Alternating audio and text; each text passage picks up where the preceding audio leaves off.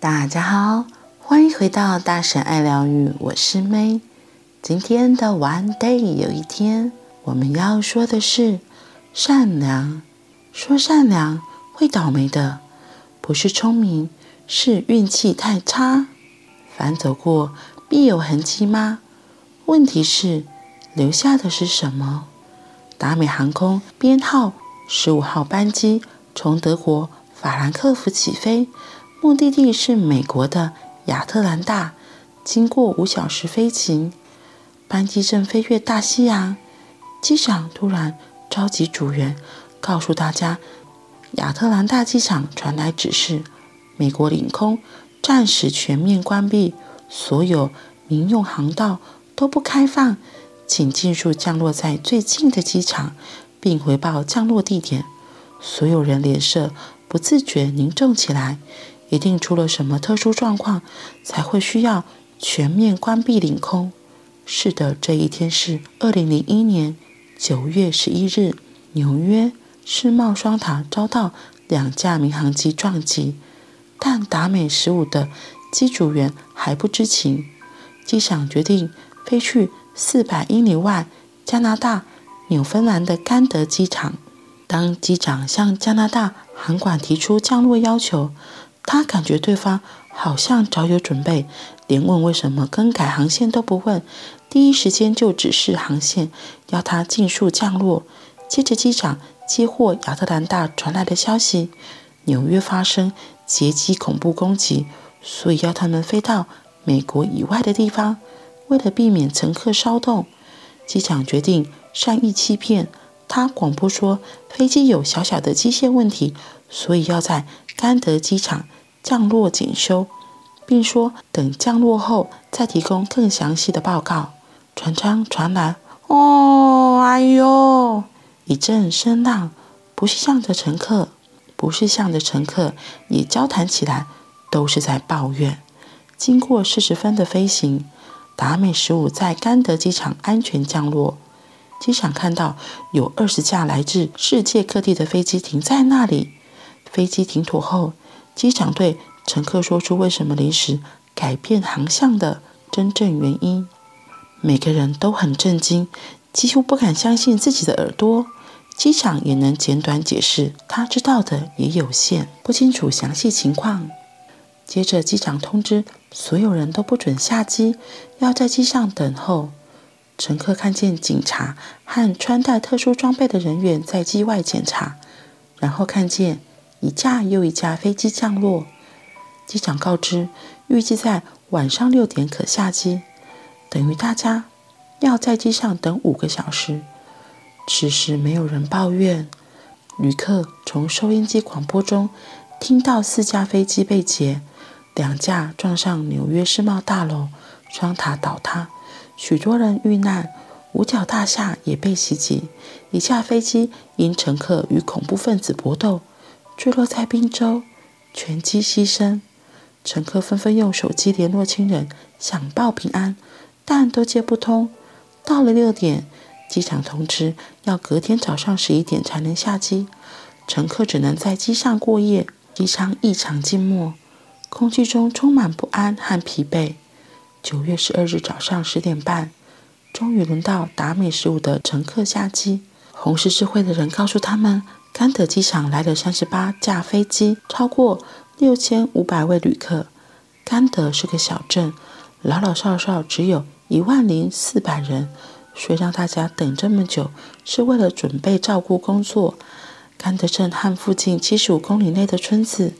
把旅馆、高中、办公大楼改成了临时避难所，架设帐篷，准备睡袋。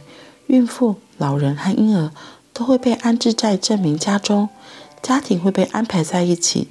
二十四小时有医生、护士轮班，每个人每天可以打一通电话、传一封 email 到美国和欧洲。达美十五的两百一十八名乘客被安置在离甘德四十五公里路易斯波特。小镇的高中，所有的高中生都被召集为志工，负责接待意外而来的飞机客。志工分头带大家去游览小镇风光，在湖泊、在港口、在森林散步。面包店提供新鲜面包管吃，许多村民主动送食物到学校。小镇几家餐馆美食也很可口。因为乘客只能带随身行李，所以可以先到洗衣店免费换洗衣物。飞机客不止人，还有十七只猫狗、两只猩猩，都有妥善照顾。本来只是同班乘机的乘客，现在成了共同出游的朋友，共同度过悠闲、舒适、快乐的时光。对比九一一的灾难，他们如同在世外桃源。他们当然知道。外面是愁云惨雾，所以更明白眼前的美好多么值得珍惜。两天后，九月十四日早上七点，乘客被通知，他们可以准备离开，将在八点半到达机场。整个甘德机场大厅如同一场超大的派对将结束，所有乘客热烈交谈、交换电话、热情拥抱。达美十五。预计十二点半起飞，出发前往亚特兰大。乘客中一位叫雪莉·伯克特·琼斯的女士向座舱长要求，她想借用广播器向乘客说几句话。琼斯先向大家分享他这两天的温馨点滴。当他说到小镇居民如何亲切，如何使自己从惶恐不安变成温暖快乐，真是意外中的意外。许多人也跟着热泪盈眶。然后雪莉说，她跟几个高中职工交谈，发现这个偏远的小镇，因为当地工作机会太少，所以许多学生选择休学。因此，他想做一件事，回报小镇。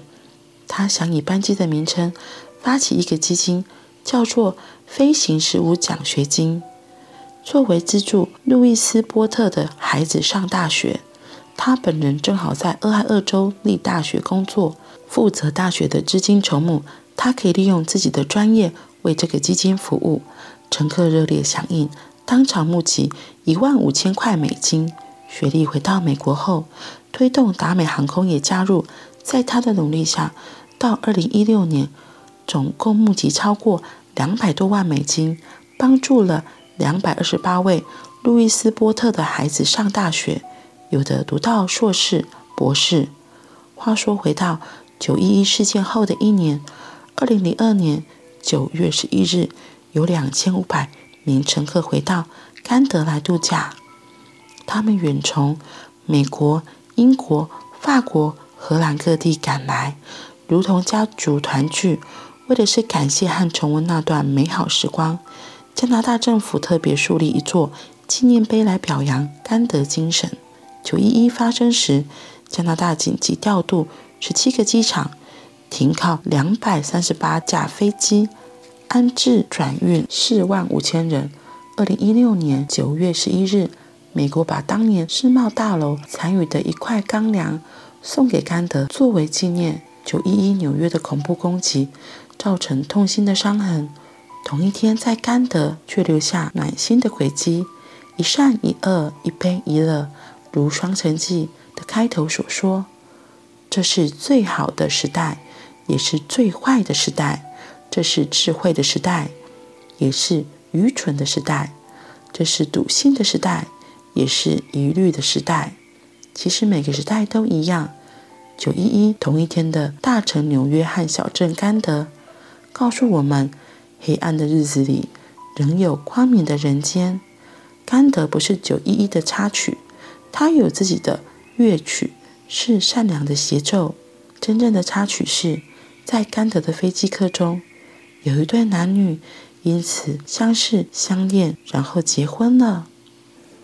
这个故事的一开始，他有说到九一这个事件发生的时候，机长就被要求说不能降落在美国的领空，他能后来决定飞到别的地方嘛，然后还在转达这些消息给。乘客的时候，乘客们的反应就是哦，哎呦，就是开始哀嚎，然后抱怨嘛，然后一直到知道真相之后，他们才安静。我觉得就是我们如果遇到一些突发状况的时候，也会这样，通常都是先哀嚎，就觉得哦，怎么这样，然后可能都会先抗拒，然后会烦躁起来，会有很多的情绪。可是殊不知，当他们发现原来是发生了这个九一的恐怖事件，他们不是被劫机的那两名航机，我猜他们心里就想说啊，应该是觉得偷嘎仔吧？